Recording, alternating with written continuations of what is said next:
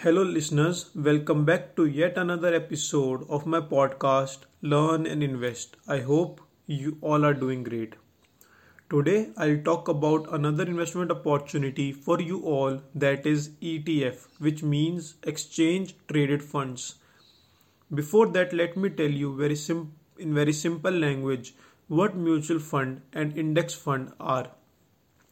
In mutual fund, there is an AMC which stands for Asset Management Company where experts invest money in stocks on your behalf and the return is enjoyed by the people who have given their money to these AMC after a certain amount is deducted. Now index fund mostly यही होता है but here mutual fund doesn't have a team of fund managers who can select stocks and invest in them. here the AMC directly put money in indexes like in Sensex or in Nifty. Now what is an index? Basically Sensex is a group of 30 top biggest companies that are listed in India.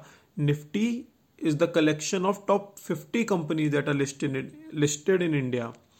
There are various sectoral funds as well like pharma sector, IT sector, FMCG sector, mid cap sector of these particular sectors, small cap sectors of these particular sectors, etc. etc. Now let us move to ETF.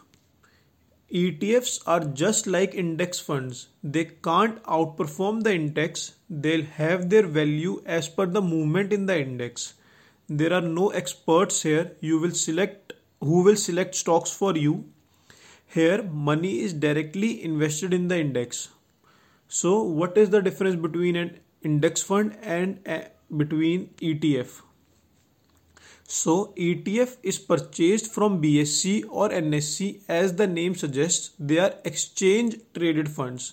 You don't buy it from mutual fund companies or for example, for Zerodha users, you must understand this that we buy stocks from Kite app and mutual funds from the Coin app. So here to buy ETF, we will use the Kite app and that investment will be shown in the portfolio of the Kite app. So now let's understand this that you can buy ETF either at the time when it is launched by subscribing in it just like an IPO or after that through the exchange. This means if someone is selling it, then only you can buy it. So here there is less liquidity as compared to mutual funds as you need a buyer or seller in ETF to exit or to enter in it. Whereas in a mutual fund you can enter anytime, redeem your investment anytime as per your convenience. So I suggest everyone to check the volume of ETF before investing in it because it is a problem in India in ETFs that there is less volume and it becomes a problem when you want to sell it but there are no buyers. Let's take an example to understand the working of ETF. An AMC decides initially that they want to launch a 500 crore ETF of Sensex. So they'll buy 500 crore worth shares from Sensex as per the proportion. Then they will go for a public issue of that 500 crore ETF where people will subscribe for it just like an IPO.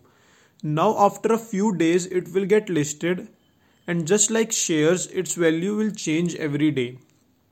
People can buy and sell any anytime. Here, the amount is also fixed, which means now the mutual fund company or the AMC cannot increase the value of the ETF from 500 crore to any other amount. I personally believe it to be a good investment because no matter what, Indian stock market will grow in future. Currently, Nifty crossed 18,000 mark. Though I can see a huge correction on Monday as well as on the Friday as well as on previous Friday, but Nifty has a strong support at 17,600 level. So I believe that it will uh, uh, grow in the coming future also ऐसा भी नहीं है कि index gets close because of bad management और bank रेप्सी etcetera it is monitored by SEBI where they maintain proper regulations. They kick out those players who try to manipulate the market. Hence, it is another investment tool by which you can direct diversify your investment. It is important to manage your investment and diversify it. so I hope now you guys know everything about ETFs and you will smartly diversify your investment by investing in it. So that's all that's all for today. I'll see you in the another episode of my podcast Learn and Invest. Thank you. Have a great day.